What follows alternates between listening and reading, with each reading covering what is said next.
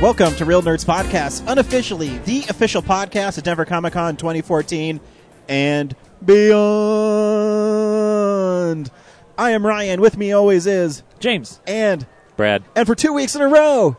Bree, Bree, what's up, buddy? man, I'm glad to be back. We're glad to have you back. Of course, if you're looking for a barbecue sauce, go to your local area Ace Hardwares and pick up some Birdman barbecue in spicy and original, and you can also get some of that sweet rub. Worst day of my life. I went to Ace Hardware. They were sold out. But the best day of the life for Birdman barbecue. So make sure you pick that up. It's the sauce, baby. Also, if you're listening to this, you're like, oh, my earbuds suck dick. We have earbuds that don't suck dick. They eat that sweet pussy. It's Tweaked Audio earbuds. Log on to tweakedaudio.com, type real nerds into the promo code R E E L N E R D S, and you'll get a third off your whole order, no matter how many you order. You get it off. You gotta watch your language a little bit. There are children dressed up like, Yeah. you know, Hey, Hey, any there's children. Ninja Whoa. Turtle children around there here. will be. Whoa, whoa, whoa, Look, there's No, a child. Ryan, where's all your stuff? your TV's gone. Your DVDs are missing. What? Also, your house is way bigger. Now. yeah, your Yes. house is huge. And uh, kind of a special occasion, guys. We are broadcasting live from Rocky Mountain Con here at beautiful downtown Denver. Um, we're at the Crown Plaza Hotel next to DIA. Uh, this con is support of Aurora Rise, which of course is the fund, uh, the fundraiser, the charity that helps families that were affected by the Century 16 theater shooting. And if you're in the neighborhood on November 12th at the Movie Tavern, go and see Master Bree, Chief. watch your back. Oh man. Oh. I, did, I, could- I could just say randomly anything. walking up. He was about to be assassinated. Yeah, I was about to be assassinated by Xbox One sucks. a Spartan. you just wanted to get that Spartan I and did. punch you in the face. So, Their guns are cool. so yeah, they help out. And on November 12th, if you're in Aurora, the Movie Tavern is having a special screening of Thor: The Dark World, which we saw this week. Stay We tuned for did. that. Um, and you'll also help support Aurora Rise. So Always if- good. Yeah, November 12th, Aurora Movie Tavern. Go down there, check it out. Thank you, Rocky Mountain Con, for letting us be here. So if you're like, oh wow, it sounds like they're really popular. There's lots of background noise. Nope, we're just here at the con and hanging out. That's right. And if you're also wondering too, hey, what what do the real nerds do? Every week we go see a new movie. I already mentioned this week we saw Thor: The Dark World. Stay tuned for the review. We do spoil the review, so make sure you see the movie before you listen to our review. Yeah. we tell you if you should see it or not. We play the trailer, then we spoil the hell out of the movie. So make sure you stay tuned for that. We also talk about movie news, stuff we've been watching, a comic book. You got a comic book for me this week? I do. Awesome. And also box office numbers, what's coming out on Blu-ray and DVD, lots of movie stuff, pop culture stuff, and I always love to start our show with Brad's new favorite segment, fan mail. Fan mail. Uh, once again, the second week in a row that I've been doing this, there is no mail. Okay. So they must be Hold saying on. something to us. Uh, I've got a little something that we haven't done a really good job of of promoting this one just because um, we were waiting for them to get back to us and they never did. And anyway, long story short, next Saturday in the evening, uh, there is a concert. The, the Colorado Symphony is doing a concert of all like geek themed music, uh, and it's sort of a I don't know if it's just a fundraiser or a promotion. Um, obviously, this is one of those things they didn't get us like copy back to tell us exactly what it is. Um, but it's for Denver Comic Con, so if that sounds awesome, which it does, you should go uh, to and uh, look that up. Get you some tickets. Go listen to some badass music. I wonder. I wonder if it's similar to like that video games live where they, you know, they Oh, play. probably. I think it is. Okay. Yeah. Yeah. Yeah. Cool. Yeah, I know they're gonna have like a lot of uh, cosplayers there and stuff like that, and Yeah. um, really make it into an event. It seems like it's gonna be really cool. And since we're also helping out friends, um, and we really don't have fan mail, we did get some retweets and replies. Um, Tiffany Shepis, who we met at Mile High Horror, Oh, yeah. Ooh. um, she is uh, pretty, she is very pretty. She's- Yes, ver- very she pretty. did a short for the ABC's Death Part 2 for the 26th director, and it's called M is for Matchmaker, and it's very good.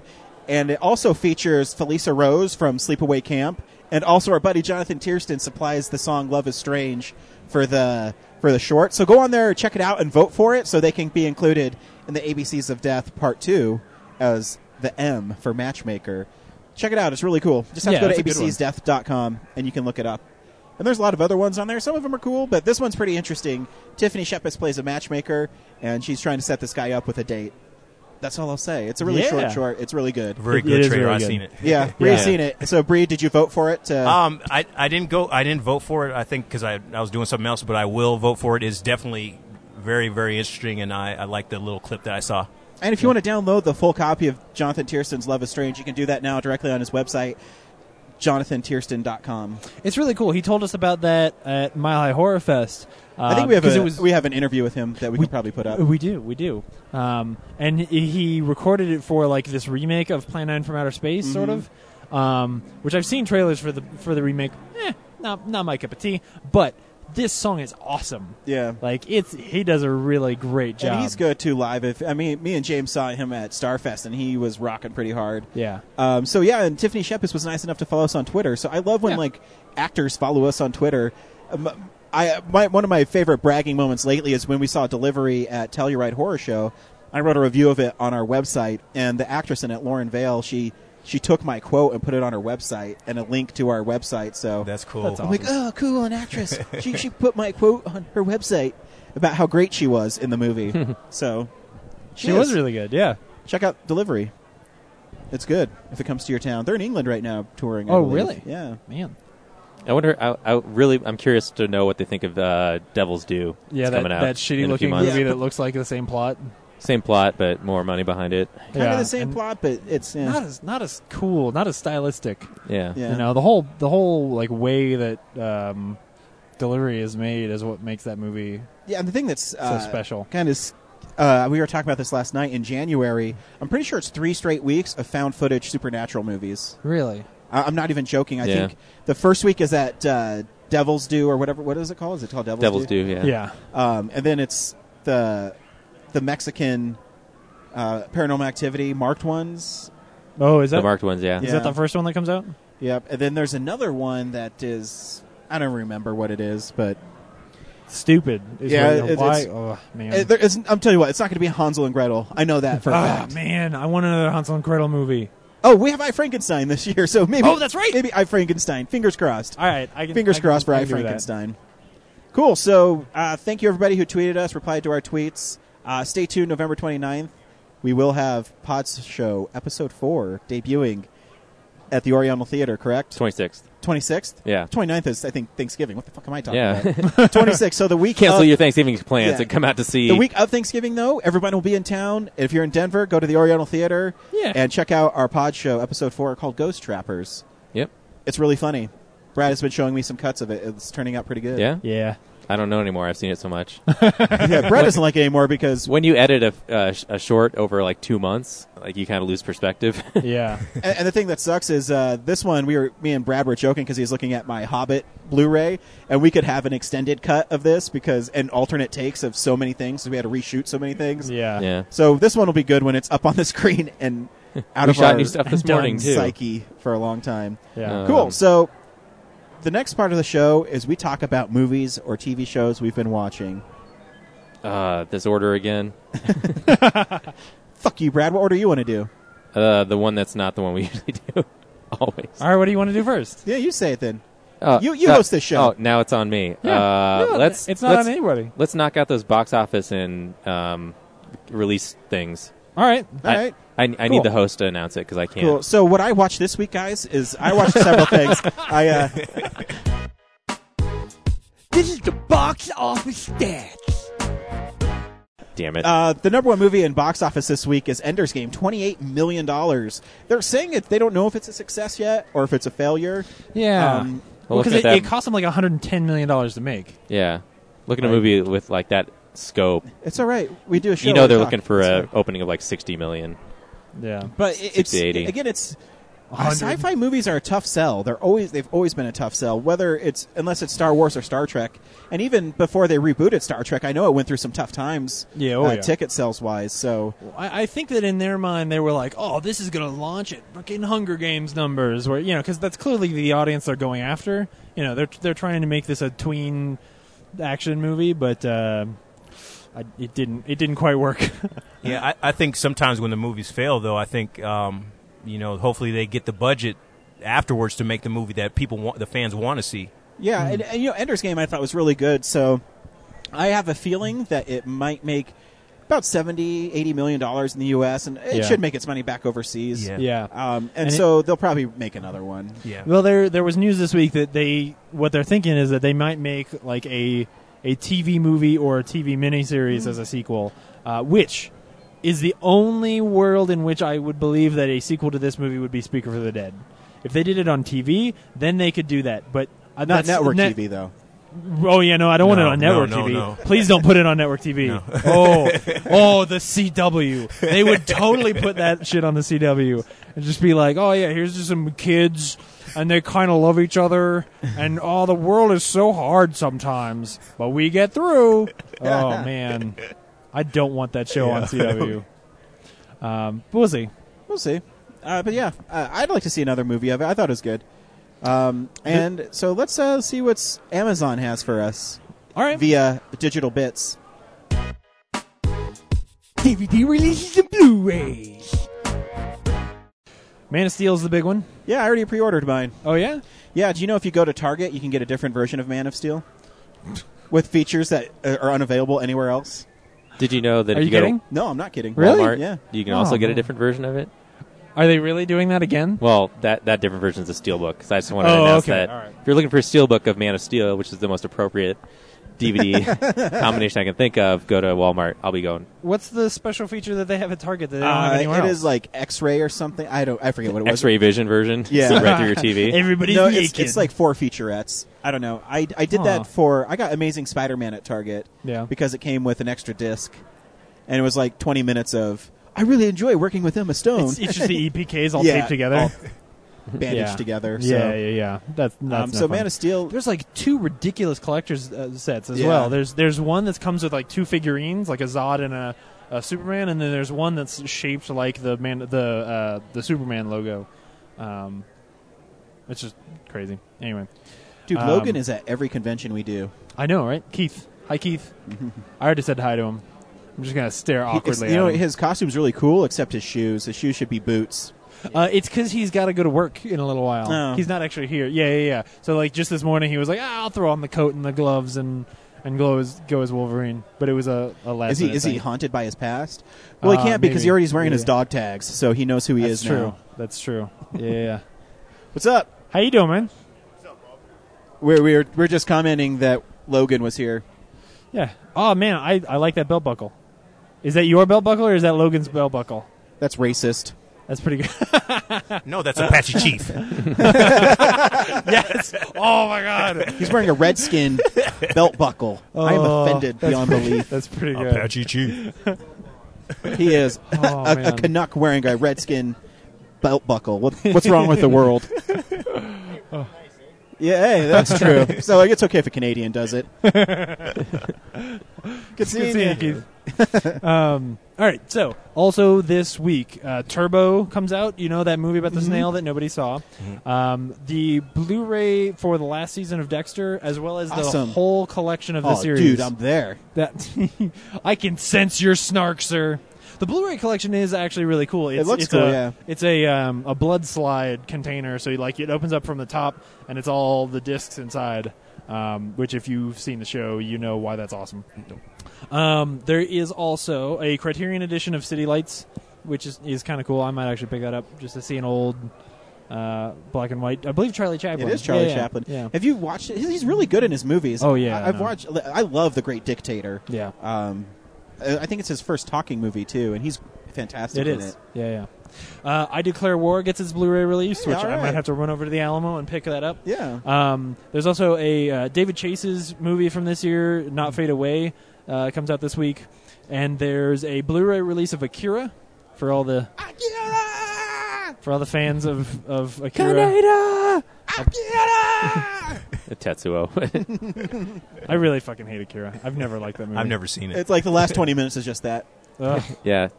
Uh, and It's then. all right. I can't Finally, wait for Keanu Reeves to be Akira, though. Uh, there's a DVD release of the German horror film Grabbers, uh, which we Yeah. did not get to see at Telluride Horror Show last year because we were interviewing um, the people from the Battery. Uh, It was but at they the had Sea it. Film Center. oh, was it? Yeah. Did you get a chance to see it? No. Oh, okay.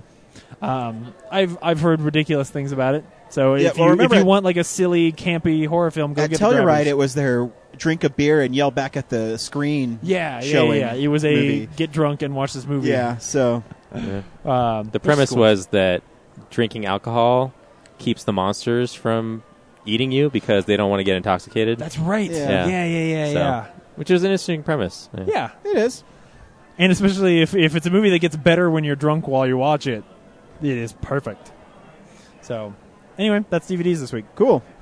Hey, what's happening in the movie world? Are we going to do news next? Wait, let's check with Brad. oh and see yeah, if he Brad's wants us running to the do- show now. How do you feel about doing news next, Brad? Give me a second. Okay. Yes, I approve of this. All right. Okay, All right. it- Brad approves this message. It's real news.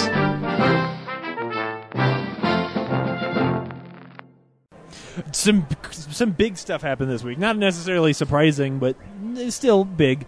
Uh, Blockbuster shut down. Oh man, the Um, one blockbuster in Colorado is right by my house. I know. I loved going to that store. It's actually like really. Did you ever go to busy. Blockbuster, Spree? Oh man, I had a bad experience with blockbusters. I, every every time my brother used to rent games, I always get stuck with the late fee. So I go in there, pick up a game, and they'd be like, "Oh, you got to pay this late fee." So you know, so I, I mean, I, but I used to go there a lot though. Oh. So you really just had a problem with your brother. yeah, that's what you're really saying. my brother in Blockbuster. yeah, I used to work at a Blockbuster. It was it was my first job, and I loved that place. Like I, I would not be the film person that I am now if not for working Oh. there and like having that community of people who who would like what the f- the first week or so that I got there, there was this guy uh, named Jeff. And, and he was just Fuck like, I'm Jeff." just going to tell you every week. I'm going to tell you a movie from the wall that you should see. And the first one he told me was The Machinist. And from then on, like any movie he Really? told me I should see, I watched it. That's cool. Yeah, a- and so it's how I saw like Roger Dodger and, and the Machinist and stuff like that that I never would have would have found without a, a store like that. That's cool. Yeah, it's Um, so funny. I I'm writing an article for our website that I meant to put up on Halloween, but it's taking me so fucking long. It's, ridiculous. It's a 101 of my favorite horror films, and I remember when Blockbuster, when during its heyday, um, I don't know if you remember this, but they used to get like the straight to DVD or at my time video cassettes of horror movies, and me and my friend Brandon would just go up and down the aisles, and we'd say, "Oh, this cover looks cool," Yeah. and we we'd rent them, and most of them were dog shit, but like y- y- I, I miss that, like just uh, going in there and you know. You're hoping that behind the DV, uh, the video cassette art is the the cassette tape and the blockbuster logoed clamshell and yeah, um One of the things I used to Ah, love about Blockbuster, especially in the '90s, is they like they still had cassettes from movies from the '70s and '80s. yeah Uh, now you go like just before they're about to die, like it's mostly just like many many copies of the most recent studio stuff. yeah, So Yeah. not as fun to, to like discover things. yeah. but it, it is interesting i read the the press release by the ceo of dish who owns blockbuster now and he said our customers have spoken they don't want to come and rent movies anymore they only want to digitally stream them so blockbuster the the brand isn't going away it's Yeah. going to be like netflix Streaming Yeah, only, well, because yeah. Dish, Dish Dish Network still owns Netflix, and yeah, that that brand is not going to go away anytime soon. But it's such a crazy thing because yeah, you go back to like the early 2000s, and what a friggin' powerhouse that thing Oh, was. yeah. like Well, remember, they used to- people used to like straight up hate Blockbuster because it was going into towns and shutting down all the like local video yeah, stores. they're the Walmart, but they also used Yeah. to have exclusive deals with studios where they would get I don't know the Green Mile before anybody else, Yeah. and they paid like two hundred bucks for those cassettes. Yeah. and if you lost them, because I lost Species one time, it was one hundred and twenty-five dollars. Whoa. Really, yeah, man, Wow. you didn't lose Species, you kept that. I did, and I, I still "Oh, have it with Natasha my Henstridge." my video cassette player. Actually, it's Alfred Molina for me. So oh, I forgot Alfred Molina's in that. Oh man, But here's the Clearly I bright need to- the bright spot of this all. I think we should take over that close it down Blockbuster and create the Real Nerds Video Store, Yes. Real Nerds Video, And you with can- all the obscure crazy stuff that you should watch. That's not bad. And That's not episodes of Real Nerds Pod Show. yeah. and a Oh, recording Uh, Please studio. rent them for we'd, free. be, we'd be shut down in a month. Yep. Don't forget the cowboy doors. yeah, Cowboy Doors. huge porn section. Huge. Oh man, it's just crazy. I I, sh- I clearly should have bought net um, like Netflix and Redbox stock at the beginning of the week because yeah, Blockbuster shuts down, and then two days later they announced that Marvel is going to make four series and a mini series on Netflix, um, which is going to be Daredevil and Awesome. um, Iron Fist, Iron Fist, and um, uh, Luke wh- Cage. Luke, yeah, Luke Eh. Cage, and then that lady I've never heard of. Have, do you know who this person is? Uh, Je- Je- Jessica Jeff- Jones. Jessica Jones. Yeah, she's badass. Who is Jessica Jones? She is um, a superhero investigator. Ooh. and she's she has superhuman powers, but she doesn't let anybody know. Yeah. and sh- it's based on uh, Brian Michael Bendis loves her, and his comic Max uh, on the Marvel Max line called Alias stars Jessica Jones as a detective. Oh, That's what Alias is yeah, about. yeah, it's, it stars a, a detective in the Marvel universe. She's pretty badass. Oh, okay, and There's a cool. great. Uh, uh, Bendis wrote a thing called the Pulse, and in it, she is uh, threatened by the Green Goblin, and Luke Cage almost kills the Green Goblin in it because of it. So it's pretty fun, That sounds pretty good. Yeah, I bet Jessica you like Jones is a Netflix cool now, character. huh? huh? I bet you like Nec- Netflix now, huh? Uh, no, I don't. No? I still don't watch it very much. Not even with Marvel Oh, shows on you'll, it. you'll watch I'll watch it. it. for the Marvel stuff. I mean, I watched it obviously for Arrested Development. but- Yeah, yeah, yeah. So now that Well, now the it's question seven bucks a week. Now the Month, question whatever is it whether or not they're going to cast uh, what was his name Isaiah Mustafar as uh, as Luke Cage. Remember him? He was the Oh, guy. yeah, yeah. He was like the original. Um, well, not the original, but that guy that really made the Old Spice commercials popular. he was that like big buff looking black guy. Right. It was just hilarious. oh man, he was so good. Yeah, he, And did not make it popular. You know, Bruce Campbell starred in the first one. no, of those. yeah, no, I know. You heard me correct myself. Bruce Campbell was the first like crazy wacky Old Spice commercial. Do you remember that one, Bree? I haven't seen Bruce that. Bruce Campbell was I've walking run- in the background, and the background was just like, s- or was he sitting down, and the background was moving behind him? It was Yeah. it was really bizarre. He's I think talking he's to the sitting only- because then yeah. because then in the next one that's when he's playing piano and all the Yeah. women are around him and he's like ahoy. Yeah, it's uh, that that that first one though, where there's a fireplace and it's spinning in the Yes, background. yes. where he says, "You're only a man if you wear Old Spice," and since I'm such a man, it's something like that where he talks about how manly he is. Yeah, It's really good. it is man. Um, actually, speaking of Bruce Campbell, let's just skip ahead to the sad news, uh, which is that in an interview this week, uh, Bruce Campbell pretty much said that right now Army of Darkness is not a reality. That Hmm. that you know he and Sam Raimi have Oh, to let Army of something- Darkness is real. It's a Army of sequel Darkness that's- Two. Yeah, sorry. uh, Army of Darkness Two is the not illusion. real yet. Um, Not I yet, think, but yeah, I- but when you read his quote, like Right. the the the, ar- That's where the I'm headline going. of the article is really misleading. Yes, it is. because he said until the studio greenlights it, then it's just a rumor. right. But I have if uh, we'll put up an interview we did with Timothy Quill um, at Mile High Horror really soon, and in the Mile High Horror, Timothy Quill is the blacksmith from Army of Darkness, where he goes, "I'll stand by ya," and uh, and he he told us that the script is almost done, and he's read it, and it's Yeah. really good. Yeah, I mean they they are working on the movie. Yeah. I, I think the issue is that like yeah, the internet took this and ran with it and was like, "There's going to be a release date announced next week." That's not true. You know, like I was I've been watching some of the special features on the the Hobbit extended edition, and even that movie like right up to the line was not greenlit, and until Oh, it's yeah. greenlit, it's not real. Well, I And mean- that's that's sort of Yeah. more what he's saying is that like, look, we don't have a studio that signed on for this. Like there is there is no guarantee this movie ever actually gets made. Like just because we all sit around in our closets and are like, "Oh man, wouldn't it be cool if Ash came back and this happened?" Like, yeah, we all want that, but it's not real yet. And two, y- and uh, what the article doesn't mention too that Sam Raimi is not really taking any Oh jobs right now because he's trying to get this made. Yeah, yeah, yeah. yeah. Um, He's, Mr. uh, Quill pulled me aside before he sat down and he was telling me all about it. And he didn't say anything on our show, so I'm not going to say exactly what he said to me. Yeah. But they've pretty much finished the script, and now it's just Sam's waiting to make it yeah, he's got to find because he's taking a break. I mean, you, you have to remember too. Sam Raimi went from ten years making Spider Mans, went into Drag Me to Hell, which is a great story on our interview, Yeah. and then Yeah. uh, Oz. he did uh, Oz, and so Yeah. I think he's kind of taking it back. And I think he's going to go back to Army of Darkness, a little smaller budget, and having a little more fun. Oh, for sure, which will be really cool. What a cool picture of Bruce! You know what that's from? That's from the Evil Dead 2 25th Anniversary Edition. You're ridiculous. oh man. Uh, we also got a release date for Star Wars this week. It's December eighteenth, two thousand and fifteen. Which, like we talked about last week, that that movie is gonna, w- you know, they don't want that movie to not drop in 2015. But sure enough, they pushed it back. And I still expect that when we get closer, they're gonna push it back to that next summer too. I I can't see them actually keeping that release date. Really? But I think they can do it.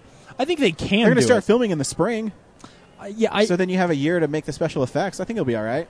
Yeah, uh, and Christmas is probably a really good release time for that. It'll- it'll make shitloads of money. 2015. That'd be it. It'd basically have the Hobbit or the Lord of the Rings slot for Yeah. that year, um, which and is, I, is I not was, a bad time. No, slot I to was have. reading too. Um, one of the reasons why I was reading an article on Variety, and they said they think they did that because if you release it in December, then you have January and February to play th- throughout, and Yeah. so you're just milking when when when money. everybody else is dumping their garbage. Yep.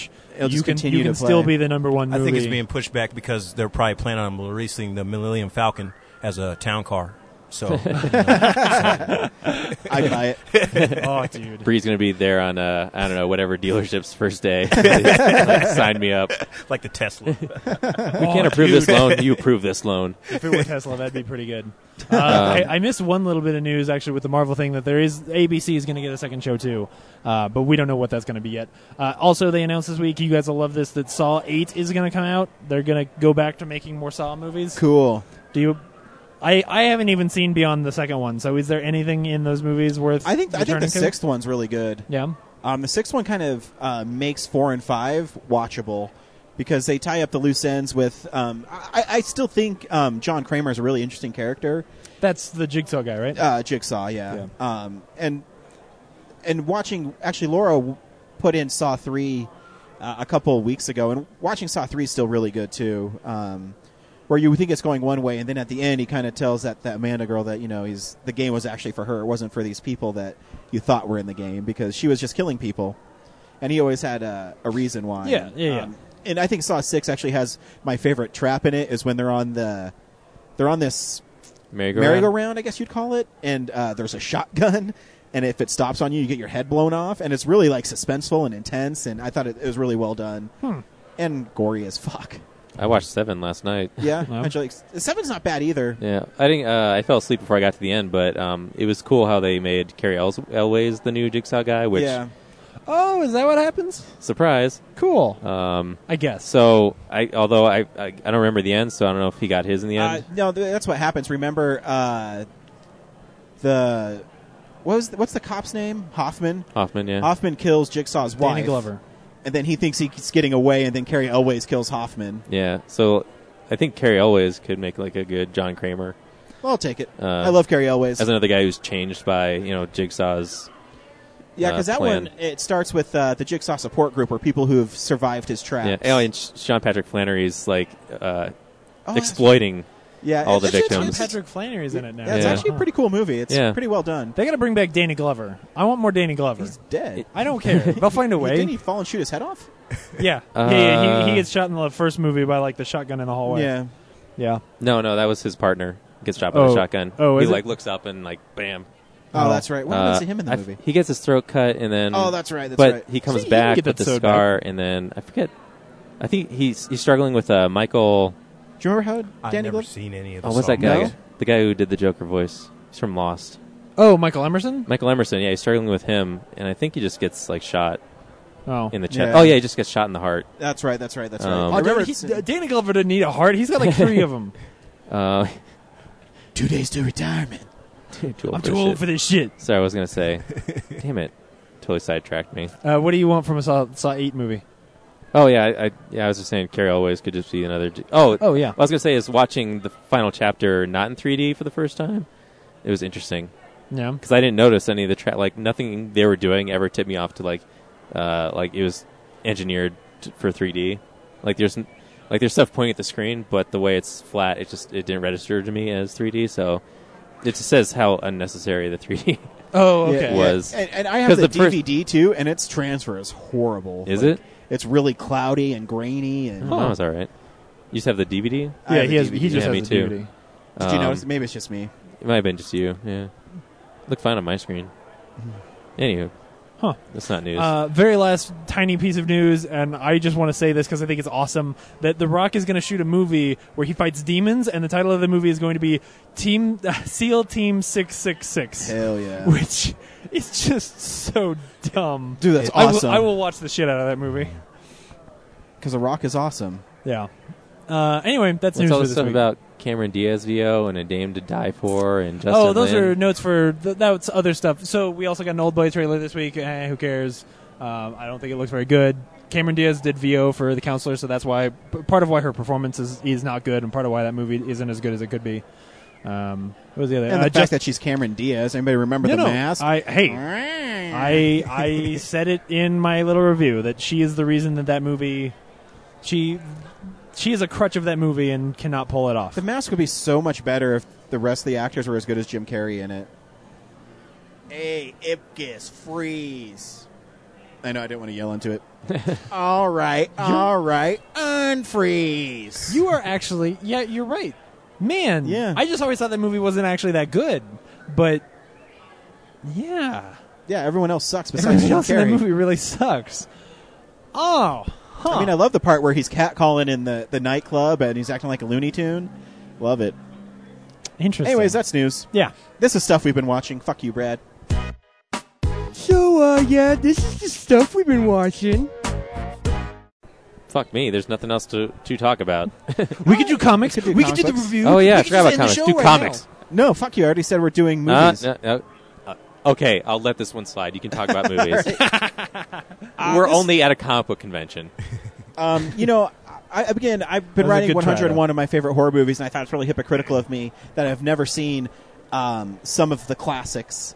Um, so there's How many of these classics are there? He's been talking about these classics I know, for like there's three lots. weeks. Horror movie i classic is. I'm kind talking of Universal. i I'm talking Universal Uni- monsters. yeah, Universal Monsters. Yeah. Um, so this week I got The Invisible Man starring Claude Rains, Hmm. which is a awesome movie. Um, it, it starts really mysteriously. Claude Rains is walking through snow-blown England, and he shows up at this um, this inn that has a room, and he asks for the room, and he's all bandaged up, so he's already invisible, Yeah. and he starts going mad. wait, Uh, because wait. He's invisible? he is. Oh man, I never would have guessed. So he starts going mad because um, the side effect of this drug that he made in his invisible formula, part of the side effect is you go crazy when you take it. Um, but it was never tested on humans. They tested on dogs first, and the dogs went crazy, but no one told Claude Rains' character, who I forget his name in it. So there's a bunch of invisible dogs running around. Yeah, that'd be awesome if it were. uh, but anyways, so the special effects as shot in 33 are actually pretty impressive. Um, there's parts where he takes the bandages off his head and there's nothing there. And I watched uh, the do- uh, there's a documentary on it how they did it and they put him in all black velvet and they shot him against a screen and then they superimposed another layer of film over it Smart. so it's pretty cool. Um, but it's and in the movie he kills I don't know 200 people in it. Um, Wow. Yeah, and he has no remorse. Uh, he goes crazy. There's this one guy who's his colleague, and he tries to save him. And it's actually my favorite moment in the whole movie because, um, you know, he's all bandaged up, and this guy's trying to help him so he doesn't kill any more people. And he takes him out on a drive, and the Invisible Man like punches him, and then he says, "I hope you enjoy your trip down the side of this mountain." And he like floors his car, and the guy's car goes flying off, and it blows up, and it's really cool. Like it's, and you don't expect him to be that violent. Yeah. and uh, and he's pretty terrifying. Claude Rains is really good in the movie.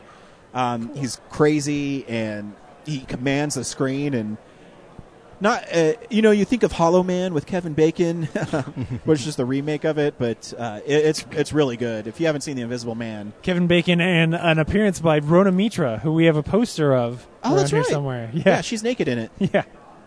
Maybe I should That see movie's- Hollow Man again. No, that movie's so bad. No, I'm going to see it because Rona Mitra is naked in it. I'm doing it. You heard it here first on Real Nerds Podcast. Oh, good. Um, and then the last one I needed to see was The Mummy, the original Mummy starring Boris Karloff, Yeah. which is really cool. Um, Wait, wait. Let me hear. Let me hear you say that Boris Karloff is a cocksucker. Boris Karloff is a cocksucker. It's an Ed Wood joke. Oh, that's right. Yeah, yeah. yeah. From Bella Lugosi. Um, and it's really well done too. It's m- may- maybe the weakest I think of the Universal monster movies. Um, not that it's a bad movie; it's actually still pretty good.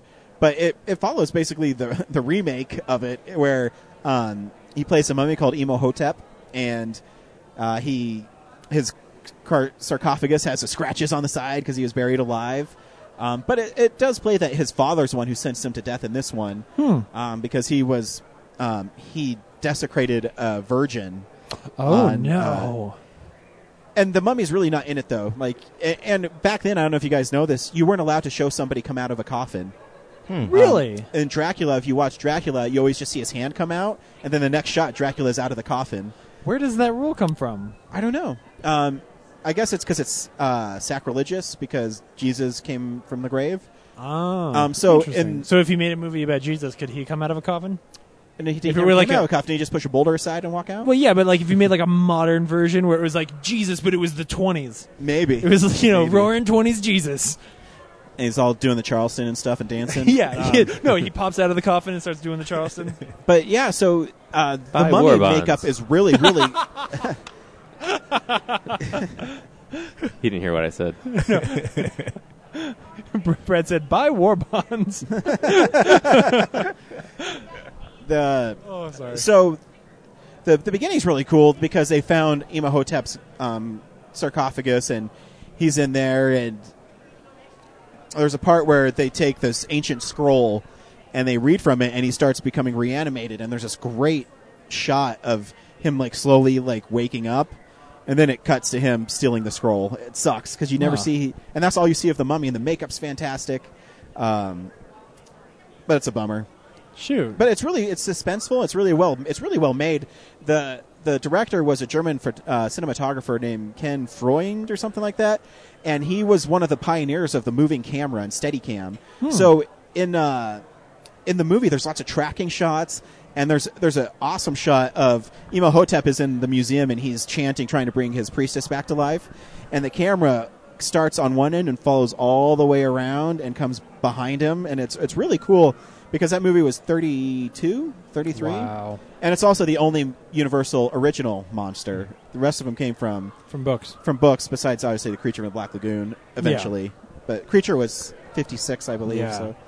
And uh, the last thing I watched was I watched Monsters University, I did too. uh, and it's it's pretty damn Hmm. cute. Um, the you know the the little slug at the beginning where he's trying to get to class is really funny. Um, I, I- actually, my favorite delivery of a line in that is when Sully and Mike meet for the first time, and he has that little pig. And uh, Mike's like, oh, "Where'd you get that?" And he's like, "Hmm, "I stole it." it's, just, it's like just really funny, and it's really well done. And little little kid Mike is the cutest Oh, little thing it's ever. So adorable. um, as soon I- as he gets off the bus, I was just freaking out. and, and I will say this uh, because I I've been watching all the Pixar's lately on Blu-ray. That movie is maybe one of the best looking movies I have ever seen. oh yeah. And you just see the from the first Toy Story, which is still a good looking movie, but the amount of detail in Monsters University, like from the cobblestones and the brick and Sully's fur, is Yep.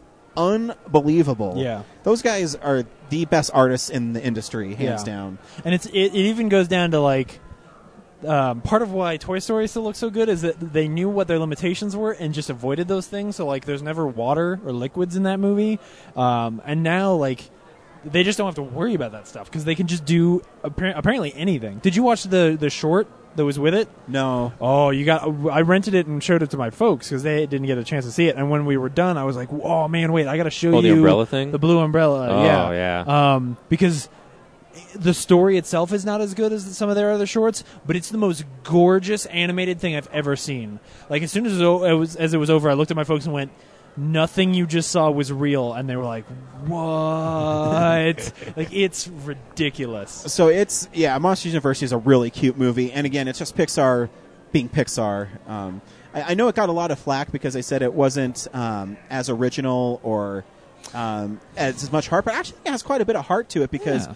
you know, and it's learning your place in the world. You know, Mike doesn't have; he's not scary, and Yeah. um, and you know, Sully's getting by on his family's good name, and there's that great scene where um, Sully opens his heart to to Mike, and you know, it's it's fantastic. like how- and Nathan Fillion is a bad guy. Yeah, I like how the end isn't just like them trying to win that competition. Like there's Yeah. a twist. Yeah, So uh, I was I was really impressed by that because I thought the movie was over. I was like, really, you're gonna end it like that? And Yeah, nope, there's total other side to this. So that was, that and was you good. know, I actually think the message too is good that you have to work hard for something maybe that you want.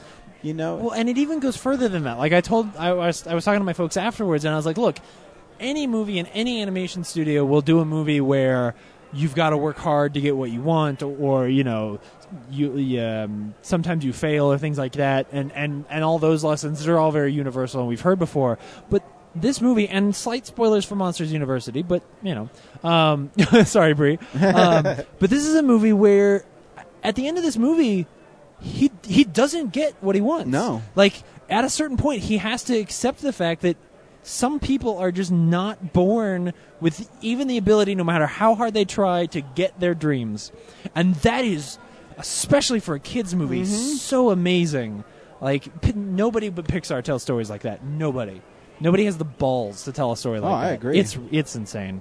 and there's um, just and you know, the, the just uh, again, it's so beautiful. Even when they're in the library, and I'm just looking at like the detail on all the books, and then the huge librarian, and It just looks so Oh, good. she's creepy. That librarian's really creepy. yeah, and I, I did have some laugh out loud moments where, like, the pinkies, they're like, "Hey, pinkies, girls looking good," and they turn and they turn like really monstrous. Hey, looking great. It's stupid stuff like that. I, I, I, I love those movies. Yeah. So again, I, I never saw it. I bought it on a chance that it'd be good, and it's really good. yeah, And that's what I saw this week.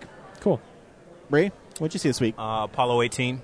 Oh Apollo yeah, 18? Yep. how is that? It was it was all right. I mean, um, it's kind of that uh, shaky space found footage, so you know you, you see a lot of moon rocks and stuff in it. But um, but I thought it was pretty good. Um, it had a twist that I, Oh, yeah? I didn't I didn't expect, and um, I you know I don't want to spoil it for anybody, but it's definitely worth out going out there and checking out. Huh? Um, other than that, been re- I've been reading more than than watching. What are you reading right now? Uh, right now, I'm reading. Um, I think it's uh, the new H.P. Lovecraft or something. It's, it's some uh, compiled uh, book with uh, Cthulhu and some other books in there, different different horror writers and stuff. He's an unusual writer. Yeah, and um, also uh, Zombie Zombie Zombies. The the, the the it says the greatest collection of zombie stories ever. I picked that up from the library. Um, reading the comic book uh, saga. Um, Oh, it's great good. one. and a couple of um, I picked up some Batman comics that have like 3D covers. Uh, there's one I have with uh, 3D cover Holler Quinn and some other ones. Those ones are hard to find. Yeah. They're selling them Well- for like thirty bucks over Well, here. What's what's the, the crazy thing though is I actually got these from the library. Hmm. So I, I'm just like you know, and um, I went back and, and the library that I'm, that I'm close by, they've, they've they switched the way they've um, their arrangement of the comic books. But I'm always like, I don't know, I always get kind of upset because I'm like, you guys should take better care of these comics, you know. and I, you know, I always try to check them out, but I have them all in a nice little little stack. But you know, sometimes when I go in the library, they're disorganized. But they, I, I'm, I've been surprised at the amount of comics that I've seen at libraries now. I mean, the hard, you know, even the big thick um, complete editions of The Walking Dead. Um, Wow. Stuff like uh, oh, I also picked up uh, Brian King's Brian King's The Last Zombie. I'm gonna read that and um, and a big huge book called Anomaly. Um, It's about it's, it's some space story. I haven't I haven't checked it out yet, but the book is like probably like like that thick. You guys can't see my hands out there, but I'm, I got thickness in my hands right now. like eight inches, eight inches thick. Uh, that's Very cool. cool. Yeah, yeah, we found. I, I should- I found I out should George read. Jonti did the interiors for the Joker's daughter one. yeah. Didn't know yeah. that. Which looks really cool. Yeah, Yeah, it's right over there. it is. I'm gonna have to go get it. Really? Where? Well, they have a the lithograph booth on one the is thirty corner. bucks at all seas, and Brad found a ten dollar regular edition one. Someone must have been really under ordered or something. Huh. Wow. Cool. Brad, what'd you watch this week? Oh, my turn. Yeah. Oh my gosh, he's oh on scrolling. It's like the oh Dead Sea Scrolls. uh, yeah, I, I, I I was sitting in my room working on computer stuff, and so I just had a lot of movies going on in the background. So I uh, watched Gremlins two. After last Cool. week, I watched Gremlins one. Gremlins after we two, talked about it. huh? after we talked about it, to inspire you to go watch it. Uh, no, I just I was it was Halloween week uh, for DVDs at Best Buy, and it was there for five Mm-hmm. Is bucks. the so. actual subtitle of that the new batch, or is Yeah. that just something they put on the It's, posters? it's the new batch, yeah. It's, I think it's even in the trailer on the on the disc.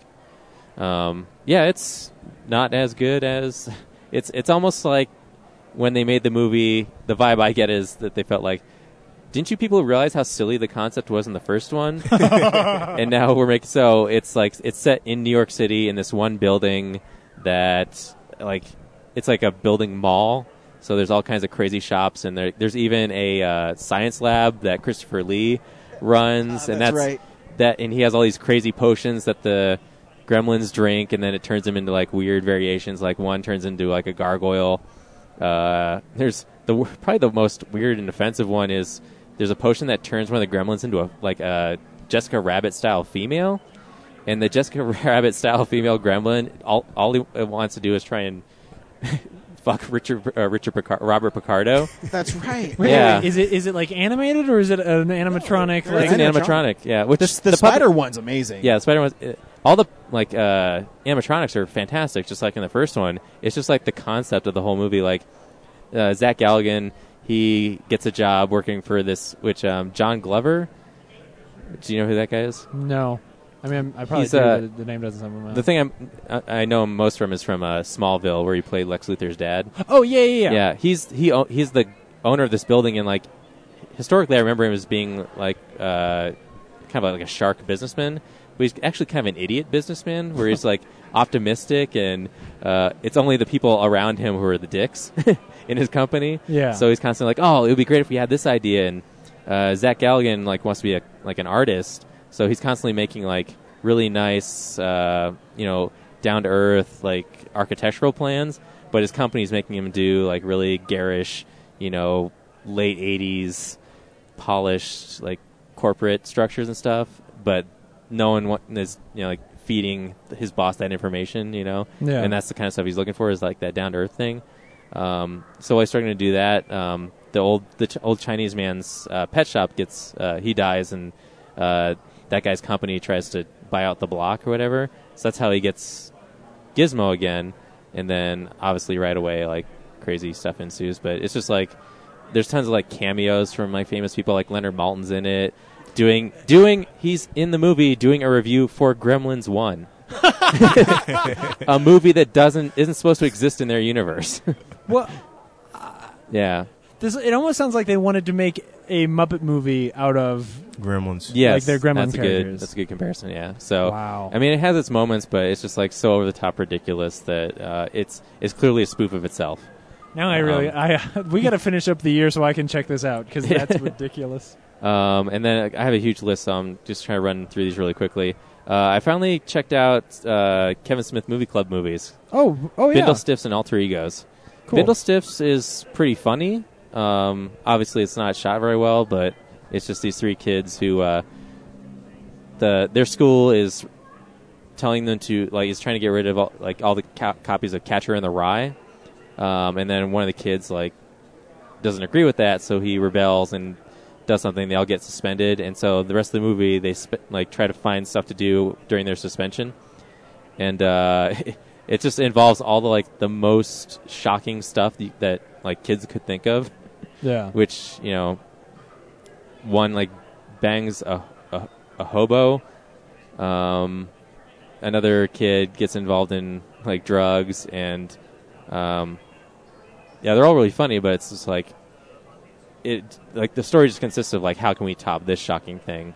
Uh, so I guess it was all right. And then the other movie I saw, Alter Egos, That's a superhero one, right? it was a superhero one where, which it had a really cool concept about like, they, it's been done before. They live in this world like uh, a, a Watchmen like world where superheroes are like run by the government, and Yeah. they're going to get their cut their funding because they basically have gotten rid of most of the villains. So, in order to keep their funding, they have this plan to orchestrate like creating a new villain, so they have you know people to fight. But the main character, uh, Frost or the, the Fridge, he has like ice powers. Um, he's so kind of unlikable that that's like what makes the movie not interesting to me. huh? Um, so, uh, but it had a cool twist at the end. Um, and then I watched four James Bond Bond movies: Okay. Moonraker, Octopussy, For Your Eyes Only, and Live and Let Die. And um, I like Moonraker. Is Live and Let Die, I is like- that the, uh, this is the voodoo one. Timothy Dalton one? No, these are all What's- Roger Moore ones. What's the Timothy Dalton one that's like that? the Living Daylights? Living Daylights, that's what it and- is. Liv- oh, yeah, the yeah, other yeah, it's one, Roger yeah. Moore. Yeah, was- that's the one that starts with him on a Yeah. like Yeah. climbing up that rock face. and they're all just completely just like ridiculous. Uh, At every chance, like it, it's almost like an Austin Powers movie. Like they're so, like James Bond will get off of a flight and then just like pick up the next chick he sees and then bangs her and like not integral to the story at all. Yeah. And then um, in Octopussy, one weird thing is like the character's name, it- like she's Octopussy. Octopussy. Octopussy. I, I almost said like Sean uh, Connery. Uh, like her backstory, she's explaining like why that's her name, and it's They beca- don't need to explain it. but they do, and it's because like her dad was like he worked with poisonous octopuses, and she says my dad used to call me his little octopusy. I'm like, what kind of dad calls his daughter octopussy? Like that's fucked up. I guess not in 1970 or yeah, I think it's like 78 or 81. Even though, even no, it's though the they, 80s, yeah. yeah, they they named the movie that because they knew that that was going to be, you know, Yeah. could you name any movie Risky-ish. with Well, they could've- pussy in it these days? They could Probably make a not. new one with Octomom and have Yeah. her as Octopussy. I feel an Octomom. She can giant fill pussy. eight dicks into her Yeah. pussy. Oh god. Octomom. Uh, kids approaching. No, that's kids not- approaching. kids approaching. We're, we're in Edit that public. I out. forgot. Yeah. We're not at home. Uh oh. Dude, I love, look at the Incredibles. He's so Yeah. adorable. But yeah, Moon, Moonraker is Yeah. probably the most absurd one. Um, and then they're all overly long. I think most of them are like two hours long. I feel like the Roger Moore years, like they really, they hardly had to even work on those scripts. Like they, they basically came up with a quick idea Yeah. and just like came up with some places where they can shoot some action scenes. Yeah. and I would then just like to tape 'em explain together. each of the plots of these movies for you, but they all just kind of blended together because they're all the same thing. Where I was like, I don't know why James Bond is going anywhere to get to the end. Good. Like I'm- it just seems like there's just like cliche stuff happening. He's doing a gadget. He's doing a girl, and eventually we arrive to the end, and like there's a villain. I'm genuinely really glad that you say that because I've never been good at keeping track of those movies. Like I've always felt like not a very good movie person because like oh I can't tell you the difference between all the different James Bond movies because they all run together in my head. Like I don't know I mean, what except for, like, the Dr. master No. plan most of the time. Like I know what the end game is, but I never understand like James Bond's detective style, like how he gets to things. It just seems like they arbitrarily like he just kind of gets to each. he like trips and Well, falls and to him like Yeah, he always had some kind of gadget, though. You know, he, Yeah. he pulls this thing out and then he accomplishes his mission. So, you know. yeah. Yeah. Of course, these things are connected over and over again. It's Yeah. just like yeah, like the newer ones with um, shit, Daniel Craig and Yeah. Pierce Brosnan. I, I followed those plots, but the old ones, there's just so much like globetrotting and uh, like here's this elegant thing, and then yeah, here's this random chick he's gonna hook up with. nice. Which That's how James Bond Yeah. rolls Oh, yeah. with fucking. Octa STD. so Now I'm all yeah, paranoid How do that you- there's a little little Incredible kid running around. What was the name of that little fast boy in Incredibles? uh, Um, I don't know. Well, really, it's Jack Jack. Yeah, That's Jack. you're worried Jack. about. You're worried that Jack Jack That's is the going to baby. roll by. And, no, I Yeah. know. That's but Jack you're sort of Jack though, worried right that there, Jack right? Jack. Yeah, that i in, that Oh. kid is young enough. That's a Jack I Jack. forget what the fast one is though. yeah, But the the, little fast fa- one is I don't remember. Yeah. But yeah, Roger Moore is a decent enough Bond. It's just the, the movies themselves, the plots. Oh, There's one like the Octopussy one, like is involved with a circus ring of like a drug. Yeah, no, not drug. Uh, uh, uh rock, uh, diamond sm- or jewel smuggling ring. Um, yeah, it's just Aren't really- they all? And the Russians, like the Russians, and this jewel smuggling ring. Oh and yeah, dude. The Russians are horrible. Duh. and it's set in India most of the time. The- They hey, look- they have you know what the vodka. Russians do? They sneak down into India and they steal all their diamonds. I mean, It- that's true in the real world, man. and like in that movie they go to every like cliche about indian culture like they have like uh you know Bollywood the villain riding dancing. elephants to go through the jungle to do like um uh a hunt uh for james bond and then there's like snake charmers and like anything you think about india uh is it's in that movie Every- Anything, anything you every- think about India racist? yeah anything you ever seen in any movie that labels something as like indian culture like Mm-hmm. it's in the movie they're, they're- the only thing that's missing is like the guy riding the magic carpet Or, or, or the Quickie Mart guy. yeah, Apu's not in there. And then the last thing I saw was Zero Charisma, which you talked about Oh, last yeah. week, and I really, really like that movie. Yeah. It's it's very earnest, and I liked how, um, you know, most of the movie they make the main character out to look like a you know a dick, Yeah. and it turns out he's kind of in the right by the end because uh, the guy he's railing against is also kind of a dick. Yeah. Um, yeah, I mean he is he is both justified in his suspicions against that guy while not being justified in the way he behaves. Yeah, it's something You know. the movie I don't think didn't have to do, but it's Yeah. cool that they like turned it on its head like that. So I think if they didn't, then it would just be a movie about a guy you don't like, and, Yeah. and then it, it just it would fall on its own weight. Yeah. Um, but yeah, I, that movie is you're right. It's so genuine Yeah. that that even even when the acting is not always good and it's not the most well crafted movie, like production wise, you just forgive all of that because it's just so. It's so on the nose. Yeah. Like I said last week, I know those people. it's not like pandering to nerds. It's like exactly It is living in that world. It is exactly what the Big Bang Theory should actually be. Oh, yeah. Like if the Big Bang Theory were those characters, oh my god, I'd watch that show every day. Bazinga! No, no, No, get out. no. Get out. Drop your mic, get out. I just I just ordered the host off the show. for making that offensive comment. That's how we feel about Big Bang Theory. so yeah, that's what I watched. What did you cool. watch, James? Uh, I call, saw a couple things. I sort of got into a documentary rut this week because I, I found a few from this year that I didn't know were already out um, or didn't know were on Netflix. Uh, Room 237 was the first one I saw, which is the documentary about um, The shinning. the, sh- the, sh- the, sh- the Shining. Shin. Do you want to Uh, get in suit, dude? Simpsons joke? Anybody? Treehouse of Horror Part Two? No, I'm the only one. All right. I'm No, old as yeah, fuck. you're the only one.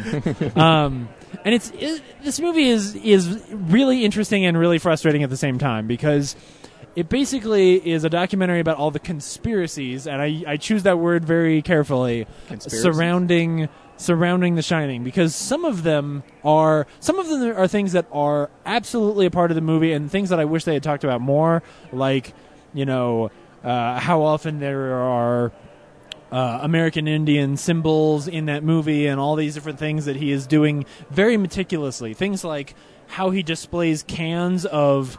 Um, of chewing tobacco in the background that have Indians on them, and what the word on that can means, and how he displays them in the scene, and when and why. Things like that, I think, are absolutely things that Stanley Kubrick was thinking about when he made this movie. Um, but they don't delve, delve into that stuff as much as they delve into like there's a crazy lady who thinks that there's like she sees minotaurs in the movie all over the place and even her her evidence is very weak and I, I just don't get it um, there's one guy who thinks that the that Stanley Kubrick directed the uh, the footage of the moon landing. He thinks we landed on the moon, but we didn't actually film it. And Stanley Kubrick was was tasked to, to recreate it so that we could watch it here at home. Um, and then that that The Shining is actually all about Stanley Kubrick wanting to reveal to people, and like he sees all these symbols of like you know uh, Danny's wearing a shirt that says NASA and it's a rocket, and the ball rolls towards him, and then and then the thing you know, and there's like all this stuff that he interprets, and it it's it's it's a little bit ridiculous. So basically, you're saying it's Apollo 18. yeah, yeah, no, basically, yeah. Um, and uh, but the the interesting thing about this documentary is not all these crackpot theories, and the the reason why I think people should watch it is is just thinking about the way that people interpret movies, especially movies like this that people. I mean, they go crazy over this movie, and I and I, I don't terribly love The Shining. Stanley Kubrick's The Shining. Like I, I think a lot of these people are are making assumptions that mistakes in the movie are absolutely, you know, genius moves that have so much meaning. Even though, even if they were intentional, they don't actually have that much meaning. Um, but but thinking having a movie like this that makes you think about how people really watch a movie and delve into movies and interpret movies, I think is really interesting. David Cronenberg says um, The Shining shit, and Stanley Kubrick doesn't know how to direct horror. I, I that's the thing. I, I actually I don't think that The Shining is a very good movie. Um, Uh, on I my think list it's of gorgeous. 101 of my favorite horror movies, it's 101. Oh, Spoiler alert! Um, You Did- know what? Sorry, I was, uh, if people will like really believe that Kubrick like put all this stuff in the movie, then like really what you should do is like if that was his intent, it can't be limited to just this one movie. So you would have to go to look at his entire catalog. Like Oh. if that if that's something that you really believe that he does is put all these like hidden stuff into his movie, then like I can't imagine a person would like that would be an isolated incident for that person. Like that would be something creatively that they would want to do every time they go laughing do at that work. little kid, so yeah. um, Just like him.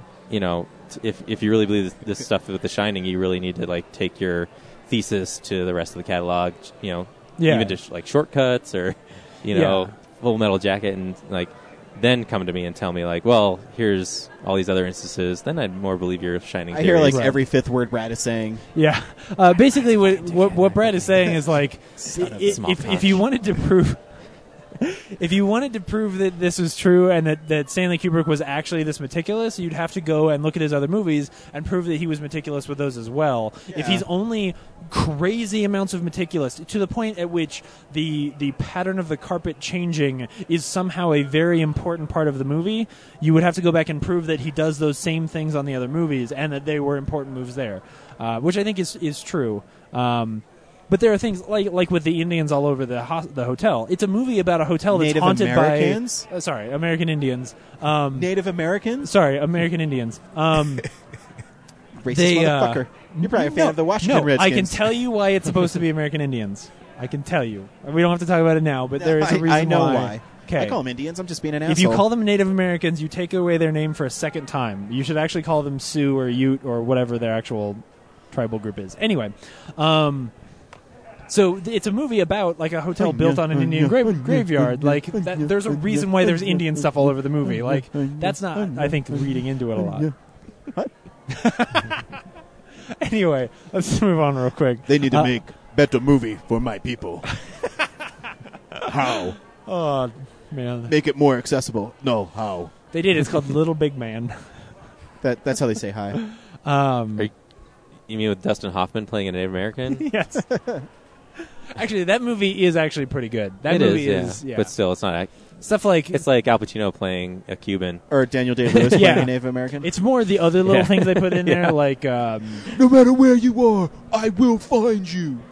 but part of part of what's wrong with Little Big Man is that they take real things, like the Indians that walk backwards and ride horses backwards and do everything backwards, and make them goofy. So then you don't think it's actually real, and in fact, it was it was real, and those guys were badass. and of course, the Um, only actual portrayal of Indians is in that old PSA where we're littering and he's crying.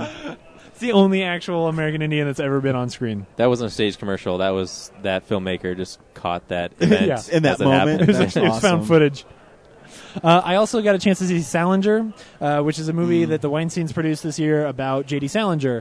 Hmm. The trailer Um, makes it look interesting, but I heard it's not very interesting. I think it's fascinating. Really? It is such a it's such an interesting story that I you know I knew some of some about J.D. Salinger uh, and how reclusive he was, but this really digs into it and interviews all these friends of his, and by the end, it's a really heartbreaking story, and I feel y- you know, y- you know on one hand he is you know you look at like the way his his kids feel about him and you think like ah maybe he's kind of a dick and he's he's so into these characters and into these worlds that he's made that that he sort of sacrifices the reality around him but at the same time like the s- like who he was and and why he did all of those things just feels heartbreaking um i absolutely recommend that people should check out uh, salinger um i i think it would it's really the trailer good. is really interesting. Yeah, yeah, yeah. Uh, and and the the documentary itself, I think, is built really well, where the the the subject at hand continues to change, and so they'll delve into a part of his life, and it's pretty chronological. They'll I- sort is of it- start early on and go through his life. Is it uh, intriguing enough where you'd get the book that the documentary is based off of, or Uh, w- oh, oh, uh, I didn't know it was based on a book. Uh, The yeah, there's a documentary. book called Salinger, and it's basically like a, a companion piece to the Oh, documentary. okay. I, yeah, I didn't know that. Um, I I might. Sorry. It's interesting. They've got a number of like biographers in the movie as well, uh, talking about you know different phases of his life, as well as like people who are are close friends with him or were close friends with him, and um, just hearing about like his relationships and how they changed. it- I, I think it's really good. Uh, and then the very last thing was I got a chance to go see Rush, uh, which is the Formula One movie by Ron Howard starring Thor. Um, and uh, and oh shoot, I should actually look this up really quick because I don't know the name of the other guy. Um, basically, it's the story of uh, let's see, Daniel Bruhl. It looks like. Rule. He was in uh, Inglorious Bastards. Yeah, I know. I know. I recognize him, but uh, I don't know if he's French or what. Anyway, he plays Niki Lauda, who is an Austrian F uh, Formula One driver. And by the way, then- true story. Yeah, and it's based on a true story. And Chris Hemsworth plays James Hunt, and basically the two of them sort of started off, and they were competing Formula Three drivers, uh, and they they both got into to racing and sort of built this whole rivalry. And what is brilliant about this movie is that it tells two different stories. It tells both these guys' biographies at the same time. It sort of bounces back and forth, and at any one time, or you know, whoever story you're following at that time, that person straight up is the protagonist. Is Olivia Wilde naked in this movie? Uh, no, I don't want to Yeah. see it. Then. She's I'm uh, checking out. Let us know when you're not talking about this. movie. the only movie from this year. Um, I almost thought I should do an article about like best use of Olivia Wilde because she was in like five movies. She this wasn't a year. lot. Yeah. Yeah. Um, No but complaints. then I'd have to watch To the Wonder. But I, and you can ask me this. I heard I was reading reviews of it, and they say the racing scenes are really intense and they are really well done. So so there's a couple things. One, I think that I think that Formula One is really cool now, and I thought it was like just sort of silly before, but uh, it's not even just the like how badass these drivers are and all that. It really is the way that Ron Howard directs it. Um, it's so it's so kinetic to the point at which it's almost manic that you can't you can't always keep track of what's going on. And so part of why you're really impressed by these drivers is because he makes you feel like you're riding in the passenger seat with this driver and that you would never be able to do what they're doing because things move so fast and change so fast and the cuts are so quick that you can hardly keep track of what's what you're actually seeing um, it's really like that whole part of it is really cool the other part that's really amazing and this is i mean it's not even really spoilers but eventually these two guys race duh um, and uh, Nicky Lauda gets in this accident and is horribly Yeah. burned, and he comes And back this and isn't they like he comes back too soon. I remember Yeah. watching a E ESPN documentary about it. yeah. Not so the- I'm not going to give away the actual ending here because I, you know, yes, it's technically history, but I didn't know this story. Mm-hmm. Um, but yeah, he comes back after after getting burned, and they race again at the end of the movie. And when they race that last time, I realized how brilliant this movie is that I did not. I didn't know who I was supposed to be rooting for. Like these two guys are having such a you know this crazy rivalry, but I emotionally was invested in both of them, and it didn't matter who won. I still was going to lose. Um, and the way that that real life found a way to solve that problem for me in this movie uh, is fantastic. the The end of the movie is is great. Honestly, I think this might be Ron Howard's masterpiece. I think this Wow. might be his best film.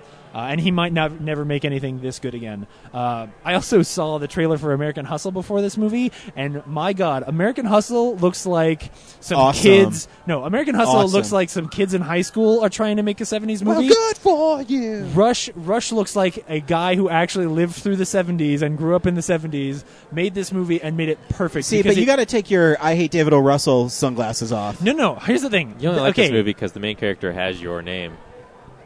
James, James Hart. Hunt. His Oh. name is James Hunt. but Huh. you're very clear. Yeah, you're right. Close Um, James Hunt, kind of a dick. Uh, though actually, uh, Nicky Lauda, a total asshole. So, uh, as much as you like these guys, they are both also not very good people. Um, shit, what was I? Oh, um, How bad American Hustle looks without you seeing it. no, no. so not only does no, this is more about Ron Howard. Not only does like the set design and the costumes and all of that stuff look like the '70s, but I don't know how what he did, but the the way the movie is shot looks like the '70s. Um, not not in the way the camera moves, but in the the film, I, I think he probably shot it on film. The way they did the color correction, it makes it feel like you're watching 70s television, honestly. And it is so cool. Um, oh, and he also, I think, sort of solves the problem of because you know, especially since in this case you can't keep track of what's going on in the race.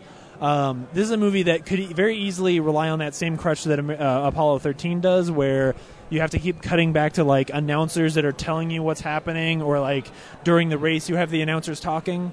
Um, and it does during the races you do hear the announcers, but they are so drowned out by the engines that you you are almost straining to hear them and i think he very specifically only lets you hear clearly a couple of words from the announcers just enough that you you kind of know like oh oh okay that person passed that person and then you move on and so it sort of solves that problem of having of of letting you know exactly what's going on and keep track of the action while not ha- like relying on And this force crutch. feeding it to you. yeah it doesn't it doesn't feel like spider-man 3 where you get to the end and like the news people are telling Yeah. you all the action and why you oh should my care. god, the monster is so big. Yeah.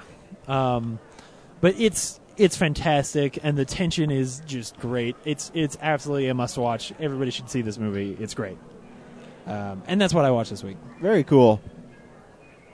We made it to the comic book corner. We did. What you got for me this week, James? What's up, nerds? It's the Comics Corner. So um, now I feel like I should have got something for Thor after we saw Thor this week, but I actually am gonna pull out some Captain America. Um, Nice.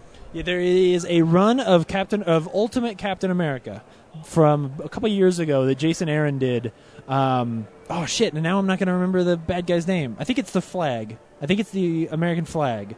Is the guy's name? Anyway, Has a he's- flag on his face. yeah, he's got the Yep. flag on his face. Yeah. Um, basically, Cap goes to Vietnam and gets kidnapped by uh, the flag, who was basically like during the time in which Captain America was in ice. You know, the America kept trying to like replicate Captain America, and this was one of those guys. But turns out he was kind of a crazy pants and a dick, uh, and specifically because he was the Captain America or he was Captain America sort of during Vietnam, and so it's it's this take on what Captain America would be like if instead of being part of wow, this is going to sound really bad, but instead of being part of the greatest generation, he is part of the, the generation that unfortunately was yoked by by Vietnam. Um, and not only is Captain America badass in this Jason Aaron story, um, but the the whole way that it delves into you know Captain America missing that war and what would it have been like if if we had had somebody like Captain America around um, during that part of American history. It's it's really good. Um, I I don't know what issues it is, but if you go and just check, uh, uh, honestly, Ultimate S- Captain America did not run for very long. It's not a very big book. So if you just go to Colorado Coins, Cards, and Comics and ask for some Ultimate Captain America, I'm sure they probably have some of the back issues there too. You could just find the Jason Aaron arc. Um, it's really great. Um, so people sh- should uh, check that out. Cool. Yeah. Love Cap. This There's week just- we saw Thor: The Dark World. Bree, should people go see Thor: The Dark World? Yes, I think they should go see Thor: The Dark World. Um, I, you know what? I really liked it. Um, when, initially, when I saw the trailers for the new Thor movie, I, I liked what I saw in the trailers because I saw it was taking uh, a lot of the scenes were taking off world. Uh, every time when I see a Marvel movie, I, I get kind of bored when you know they're in our universe. I like seeing the whole other element. I mean, the Marvel universe is just so expansive that you know I, I just really love when I see them delve into the the worlds of the characters. Brad, should people go see Thor: The Dark World? Uh, Brad hates all movies. James, should uh, people it's go? s- stupid. No, I'm kidding.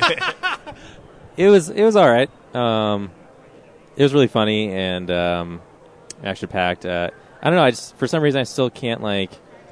l- I I- like I like it. I don't. I, I can't love the, the the Thor universe yet. I don't know. It's definitely uh, competent, well made, uh, it, it- entertaining movie. Actually, more entertaining than the first one. Actually, but um, I probably don't like it as much as you guys do. So. I'm going to turn right over and say um, I rewatched Thor this week, and Thor is still my favorite Marvel movie out of all of them. Um, and while this does not quite hit all the beats that I wanted out of a sequel, this movie is fucking fantastic, and everybody should see it. It's so much fun uh, and really cool. So, I mean, unless you're some crazy person who just doesn't like Marvel movies, then uh, What are you looking at me for? I have to describe that because people I'm just, can't I'm just see kidding. I'm what you're just doing. kidding. No, I know. Um, yeah, I, absolutely. People should go see this movie. Yeah, this movie was awesome. Unlike Brad, I can enjoy movies unless. Just kidding, Brad. Hey, Brad, uh, show the trailer and don't Not show the everything's trailer. right. I knew this was everybody. gonna happen. Like last night, I went home and I'm like, oh, "Great, I'm gonna have to wait a whole another day before they rag on me for my opinion." Why can't we just rip this bandit off right away? And, and it's not even I'm gonna I'm not even gonna say that I hate it. It's gonna be just like a little less than awesome, Right. and they're gonna tear me apart. yeah, Yep. Yeah. Hit it on the head. Here's the trailer for Thor: The Dark World. go see it.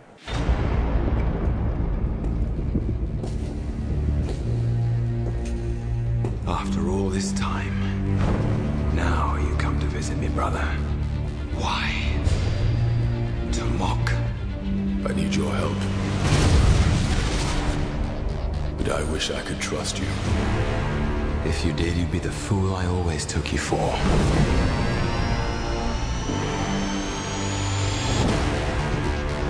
Some believe that before the universe, there was nothing. They're wrong. There was darkness, and it has survived. It's gonna happen. I gave you my word. I would return for you.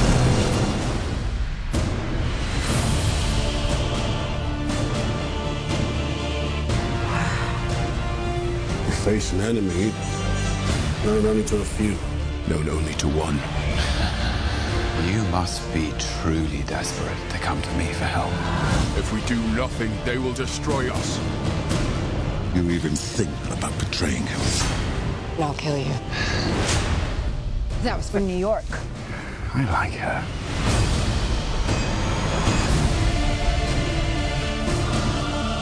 Thor, your bravery will not ease your pain.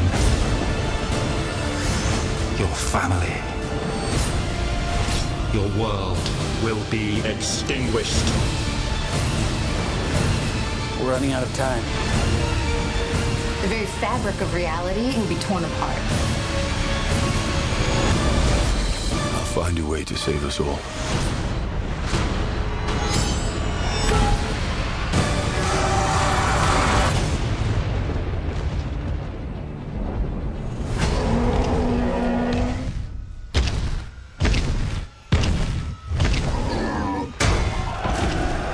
All yours.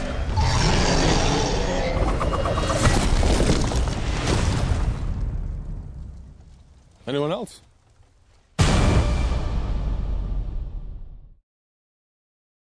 Did you I'm just like, hit it wait, on I- the head because it's a Thor thing? Like his hammers. Look at you. You're picking up on my subtlety. So, so you do like Thor. I said I said I enjoyed the movie. It's just No, I know. I- and that's the yeah. thing. I've been in your seat so many times before as well. Of like, you Yeah. know, li- Well, or liking it a movie, could be but like not you know, you loving like it. the Hunger Games, and you two guys don't like it at all, and then you think I'm stupid for liking the Hunger Games. Well, that is stupid. I don't Yeah, know what yeah. to tell you. Uh, It's but like- anyways, Thor. Uh, Bees. It takes place, I, I want to say, kind of right after Avengers, Mhm. um, Yeah. where Thor is going around to the Nine Realms and he's um, trying to restore order in it. Because remember, Asgard isn't some fictional place somewhere. Well, I mean, it's fictional. it is a fictional It is place. fictional, but I mean, in the Marvel Cinematic Universe, it's not some space place. It's yeah, it's they're, not they're like ethereal. they're like in charge of the universe. Yeah. And uh, so Thor, as the enforcer, is going around to these different realms and he's basically policing them and putting them back in place after Loki, uh, you know, disrupted everything from the Avengers. And uh, his his journey doesn't come without speed bumps. Of course, Loki, um, who has become maybe the most popular character besides Iron Man in these movies yeah, um, is you know he's brought into prison and um, and it's Thor's job to clean it all up. And what, what's great about this movie is I think it's still why the first Thor is successful and why this one is every character has defining moments and every character has motivation and every character is well thought out. Um, Thor just wants to live his life. He doesn't want to be, you know, burdened with running his kingdom, his father's kingdom. Loki feels he deserves the kingdom, where Thor is given the kingdom and he doesn't want it. Loki feels, you know, hey, I deserve this. Yeah. Uh, I'm the most regal person we have, and Odin obviously is not going to give it to him because Loki, if you remember from the first Thor, is actually a bastard. So, um, figuratively and literally. yeah. Uh, so it, it's an interesting play on it, and it starts. I actually think the movie starts kind of slow, Mm-hmm. and uh, not that it, not in a bad way, but it kind of just building up all these things. And um, McAuliffe, M- Mechalith, what how do you pronounce his fucking name? McAuliffe, is that right? Uh, I just had it. Malekith. Malekith. Yeah. what a weird name. The Dark Elf. I, I had to figure out who you were trying to yeah, talk about. yeah. McAuliffe. Um, he Malekith. Malekith, whatever. Um, He's a silly looking villain in the books. Like he in the books, he's, really weird. yeah. I mean, he he's looks a- pretty cool in the movie. Yeah, Um, and basically, I guess they were the original bad guys, and Odin's father thought he killed them all, and they some of them escaped, which you learned early in the movie. they're basically the new Frost Giants. Yeah, You know. Uh, th- the major selling point in this movie, of course, is Loki and Thor. Yeah. and there's a great scene that we're going to play for you right now with Thor and Loki, and it's a little back and forth between the two. So uh, enjoy. I know you seek vengeance as much as I do. You helped me escape Asgard, and I will grant it to you. Vengeance. And afterward, this cell.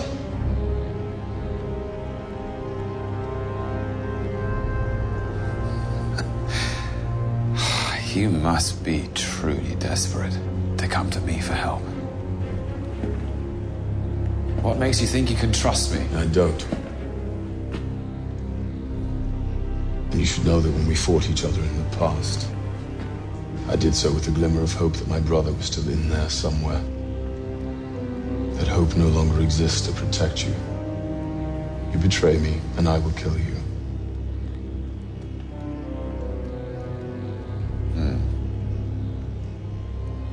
When do we start? I'm sure there's one on E EPK. Um, We just we just left nothing in there because there was no scene. so I guess we'll get to the movie now. Why I think this movie works so well is all the actors are really good in it, and they all believe their motivations in doing things. Um, of course, everybody thinks Tom Hiddleston is steals the movie, and he probably does again.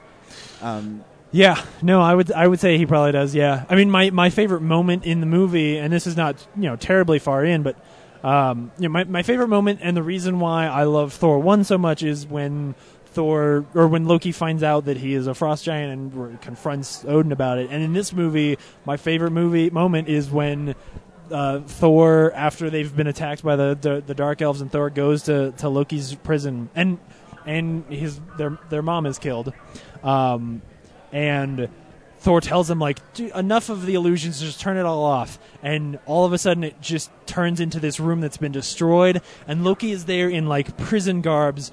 cl- Just like clearly, he has been sobbing and he's l- just sitting on the floor, and you're just like, oh, like it's it's such a wonderful image of who that character constantly is. You know, he's he- in all of the movie. He's like changes his clothes and stuff, and now you realize like at all times he is always putting on this illusion of being so cool and so in charge of himself and and aware of his surroundings. When in fact he is like this damaged little boy. And it's his Uh, defense mechanism. He Oh. puts up things to stop him. And my wife, so good. She was talking about because my wife doesn't like sci-fi movies, and this movie's really sci-fi. if I mean, if I it's- have any complaints about this movie, it is that it's almost too Star Warsian for it for for what I expect out of Thor. And uh, my wife said why she, I asked her why she likes Loki so much because she wouldn't stop talking about Tom Hiddleston on the way home.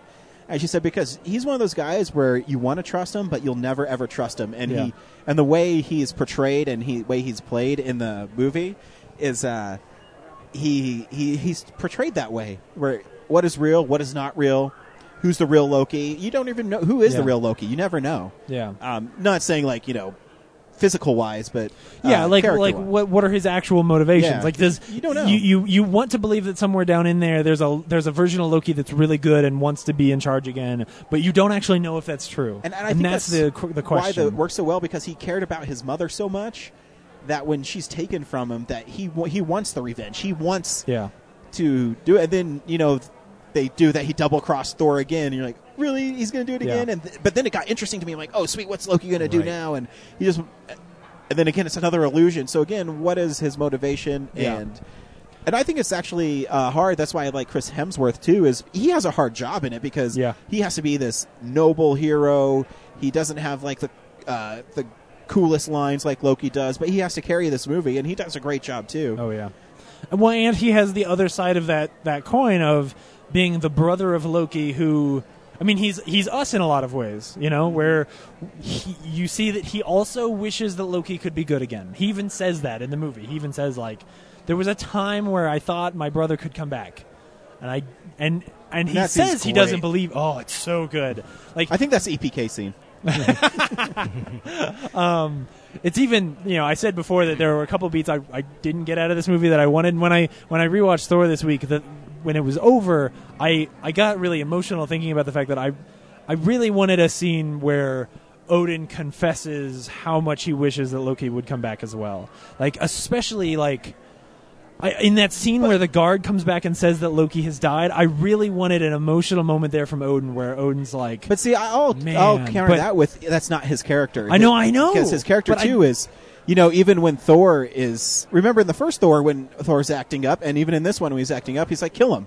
"Yeah, I've- I, I, it's you know, I'm the father of these realms, from a father to you. Uh, yeah. he even said like capture Thor by any means necessary. yeah, Yeah. No, no, and I, I like, know fuck that's Thor. true. It's n- just not what I want. That's not what you want. But What I want but is for that father But I to- think if you you want that, that portrays who the character is. No, I know, I know, I know.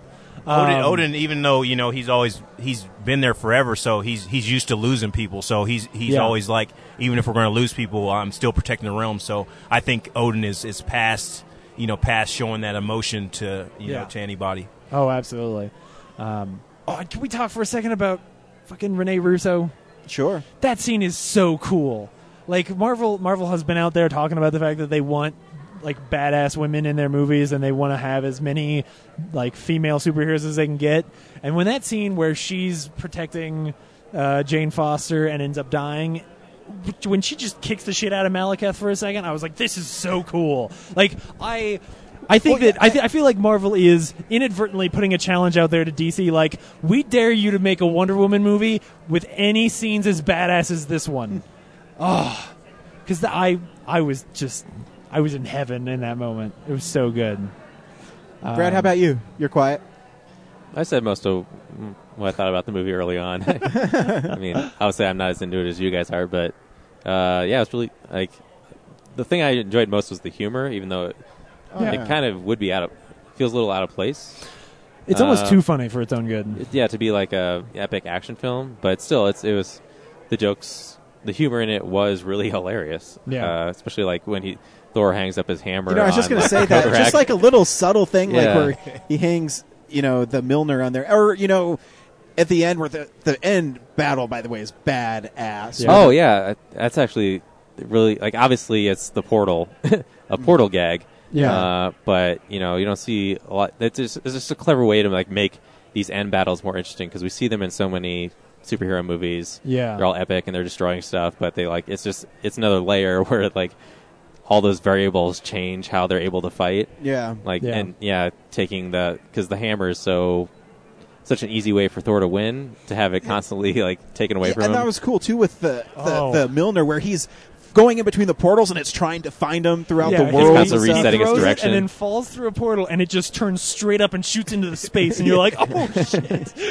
Oh, and the, you know so the, the humor is cool. great too, where the, all the characters are like Jane. Oh, I for, Oh yeah, yeah, Ian." when Darcy said Yeah. Jane, Jane, Jane, Ian, meow meow. Yeah, That's great. It's really dynamic filmmaking. Uh, yeah. It- I mean, I will say that like during that whole combat scene, like it, it is really cool and visually interesting. But I, I there were parts where I lost track, where I didn't quite, I didn't know where we were anymore, and and it, it felt a little bit s- messy, uh, you know, in parts of that that that action scene. But it, I think it's this movie took like two of the big criticisms that I thought were very valid from the first movie and just like made sure they addressed those things, which were that the last action sequence was big and interesting, and the the villain was actually a villain. You know, it's not like them fighting the destroyer uh, in in the first one, which which is fairly bland.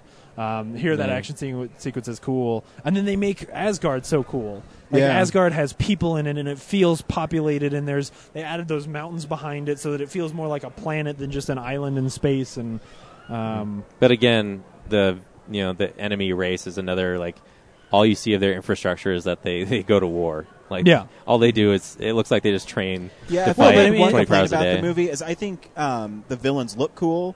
Yeah. and I Yeah, mean, they they, look do cool. cool. things, but again, it's just like, well, we're here to fight. Yeah, They- th- that's all our society is. Yeah. is just warriors. Well, I think in this case, because we never see, and I guess this is sort of what you're getting at, is we never see what the Dark World looked like before, like the battle at the beginning of the movie, and so what we have, you know, the bad guys we have for the most for most of the movie, Malekith's ship is basically like just one battleship left over floating in space that Mm. has been asleep for all these years and so it's not even it's not even really a civilization it's just like if if a hundred years from now somebody found like a u.s navy battleship floating in the ocean and everybody was asleep like it wouldn't seem like an- a civilization but I, Yeah. I guess yeah It's if just my- we'd- if my we'd feelings seen that- the dark world as a as a as an actual planet with the with people on it and then like we saw malekith basically destroy his own planet to try and beat asgardians then you might get a better sense of that Yeah, it's just in general like, and this is, goes for a lot of movies, not just Thor. Just Yeah. like over and over again, I constantly see just like the enemy, like all their, all you see of their society is like the war part, and obviously naturally, like that's not like a natural occurrence, you know. Well, I Which I- think too. Uh, I mean, it's kind of off topic. But I think that's why Ender's Game was so successful for me too, is because you learn that they probably weren't even going to attack anymore anyways, and we just annihilated these this race. It, and- it almost it almost turns that aspect you're talking in, about into um, like a part of, of what that movie is trying to say, in that Yeah. they also show us nothing but. but I get what you're but we saying talked too, about that because last like week. with the Dark Elves, I mean, their motivation with is to everything just- you can do nowadays, like visually with films, like they constantly cop out. It just seems lazy to me. Like Yeah. like with Ender's Game too. Like obviously, yeah, they explained why, like they look underground, but like show me underground too. Like just don't say it's under there. Yeah. Like, yeah, it's Um, more curiosity because I just, I just want to know about some of the other sides of the movies deeper. Obviously, two hours you can't get to it, but Yeah. I don't know. It just seems like oh well, we'll save some money by not showing you Well, what no. else the Dark Elves do. Es- Especially now that you've brought this up and I've been thinking about it, it would have been that whole sequence at the beginning would have been way more badass and cool if they had, like I just said, showed us that and made made what Malekith does at the beginning of the movie way more impactful. Because instead of just like destroying his own army, hoping that that'll kill the people, if that if we had seen like civilian cities there where he had where he was trying to destroy all of the universe and, and ended up destroying his own world, including all those civilians. That would have been really cool. And then you would have you would have gotten that where we f- we feel like the um, the the dark elves are actually like a civilization that have something to fight for. Yeah. And while at the same time adding so much more weight to what he does at the beginning. Yeah, because Malaketh's Um, kind of one dimensional. You know, he's Oh, just totally. like he's just like. But Loki, and then there's two-sided. and then there's a look there's a villain in Loki where it's like he is more death because he has two sides to him. Yeah. You know. Oh, yeah. Whereas Malekith's just like I just want to destroy everything, make things dark. Me. Yeah. But then, but the way they solve Malekith, because in the comics he's like straight down the da- down the middle. He's black on one side, and it's just silly looking. Like he looks like a clown. um, so the way that they solve that of getting him smashed in a face with a lightning bolt, and then giving him that badass scar, I thought that was cool. And Bree's on the show too. Yes. Oh. Sorry. I, you know, um, I, you know, what I was, I was uh, after the movie. I, you know, I really didn't have a lot to say because I, I was just, I was happy I saw that movie. Um, you know, seeing it at the Alamo, the trailers from the beginning, and just getting into that whole mode of, of you know, that whole universe was was just, it was just the experience of seeing that movie there. And um, I say that, it, you know, the, you know, that movie just had. When I saw the look of that movie, I'm just like, well, by the end of this movie, I'm going to end up getting this on Blu-ray. you know, it's- this Yeah. is just the way the visuals were. Um, the, the you know the comedy. You know, I, I, I would I would never expect it, I, I would never expect to see that guy wearing not wearing pants in the comic. book. But, Yeah, uh, Stellan Skarsgård is hilarious. but but that but you know the movie was funny. Um, I, I really don't you know have have too much criticism for this movie. I mean, hopefully, um, only thing that I say though is um, in this movie they made you know Thor a strong character. I I just don't really feel like everyone else in the next movie has a strong a background as this movie. I, I have more of a feel for Thor. I didn't. I, I I seen the Iron Man movies. I seen the other you know different movies, and I just didn't get that same. Um, you know, I didn't get hyped up as much as, as when I when I saw this movie because you know this movie makes me want to go back and you know read the Thor comic books and and do all that stuff. But um, Yeah. I'm I'm curious on how um, everything's going to turn out. Um, at the end, I mentioned to Brad, I was like, well, you know, was that uh, was that Thanos? Well, I went on um, IGN, and that was the collector at the end. Well, he Yeah. said his name was collector, but basically, you know, I I listened to the backstory, uh, did some research on his backstory. So, um, you know, that's I all. did too. It's pretty interesting. Yeah. He's one What- of the what's going on, first 'cause- beings in the world, and he goes around and he collects dangerous objects to keep them from other people, and uh, so for whatever he might need them for. So if he collects a Fantastic Four, maybe he needs a Fantastic Four to fight something for him, or um, with it. And you know, I was I was thinking about it too. I was driving home because this is the stinger at the end. So uh, if you don't want to hear it. Uh, the Infinity Gems. Remember, the Tesseract is one, and then also the the Ethereal is one. So they're not going to be actual gems. Yeah, that's Because- what was weird when he because when he said that about like, well, we already have the Tesseract on Mm-hmm. on Asgard, so keeping two Ethereal gems in the same place, I was like, whoa, whoa, whoa.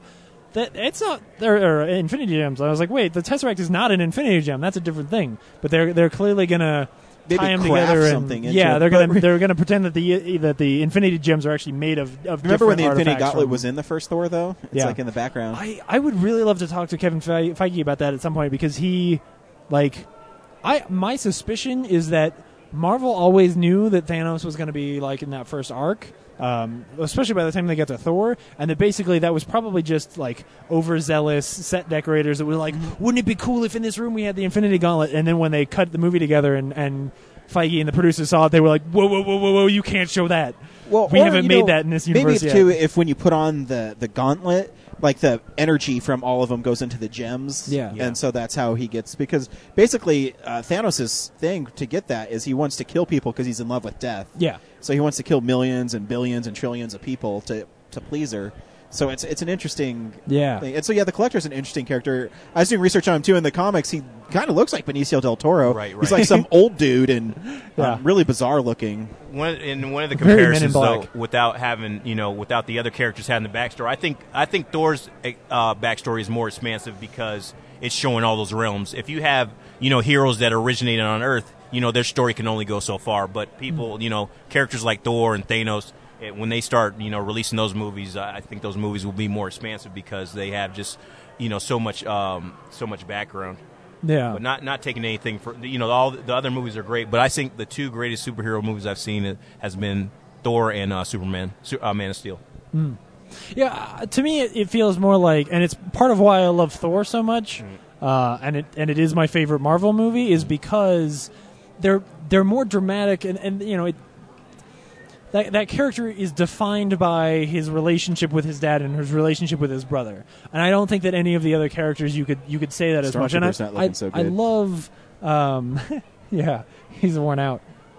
Um, technically, that's a clone trooper. it is a clone trooper. Um, but anyway, I yeah, I I think he's great.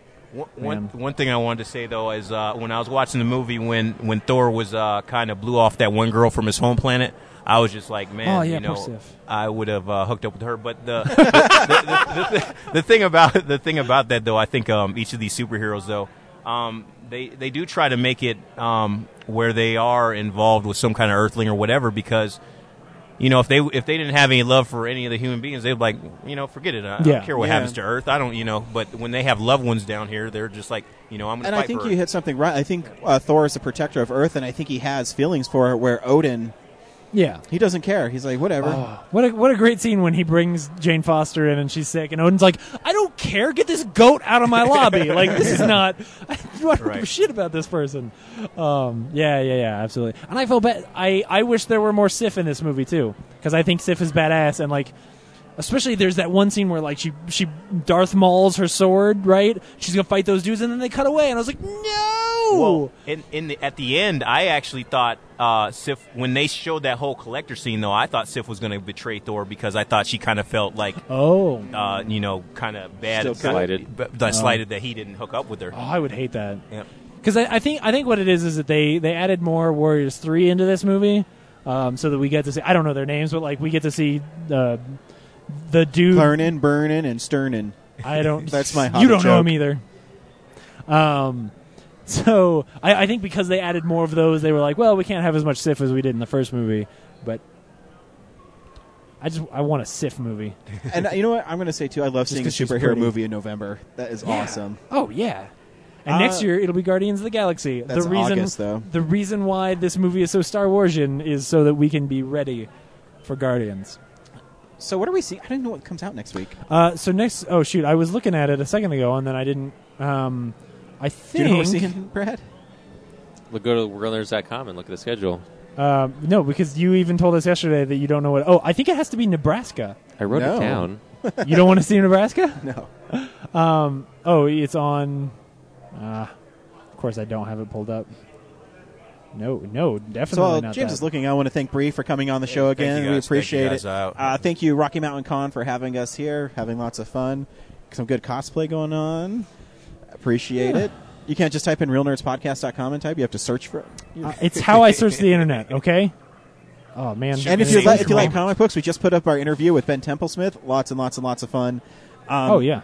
uh, we had fun with him. We were worried that it uh, undecided. Oh, it is See, I told you it was not going to be on there. So yeah, next week is is either Nebraska or the Best Man Holiday. Oh, Best Man Holiday. Boom. Um, or there actually we'll pr- we'll we'll find something small and indie that goes. Well, I don't know why. I mean, so is Nebraska, but We could go Um, check out the Stars Film Fest, the Denver Stars Film Festival, see what's playing there on Friday. what do they have? I don't know. I heard Um, So we uh, could go- on Friday. What were we doing? Uh, well, no, Oh, the I'm- Stars he's- Film the Stars Film Festival. Festival. is yeah, next week, apparently yeah. there's a huge, you know, the biggest film festival in Denver right now, and yeah, we're totally ignoring it. All right, cool. We'll figure it out. We'll yeah, figure it we'll out. tweet it- we'll go tweet it see out. some movie next week. Yeah, no no we'll see tent poles something. this next week. Yeah. I mean, I want to see Nebraska. Alexander Payne. Mm-hmm. Anyway, Bye. bye. Bye.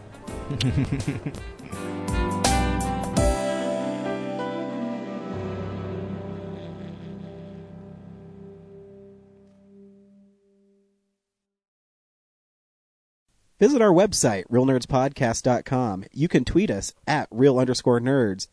You can email us even, realnerds at gmail.com. Like us on Facebook.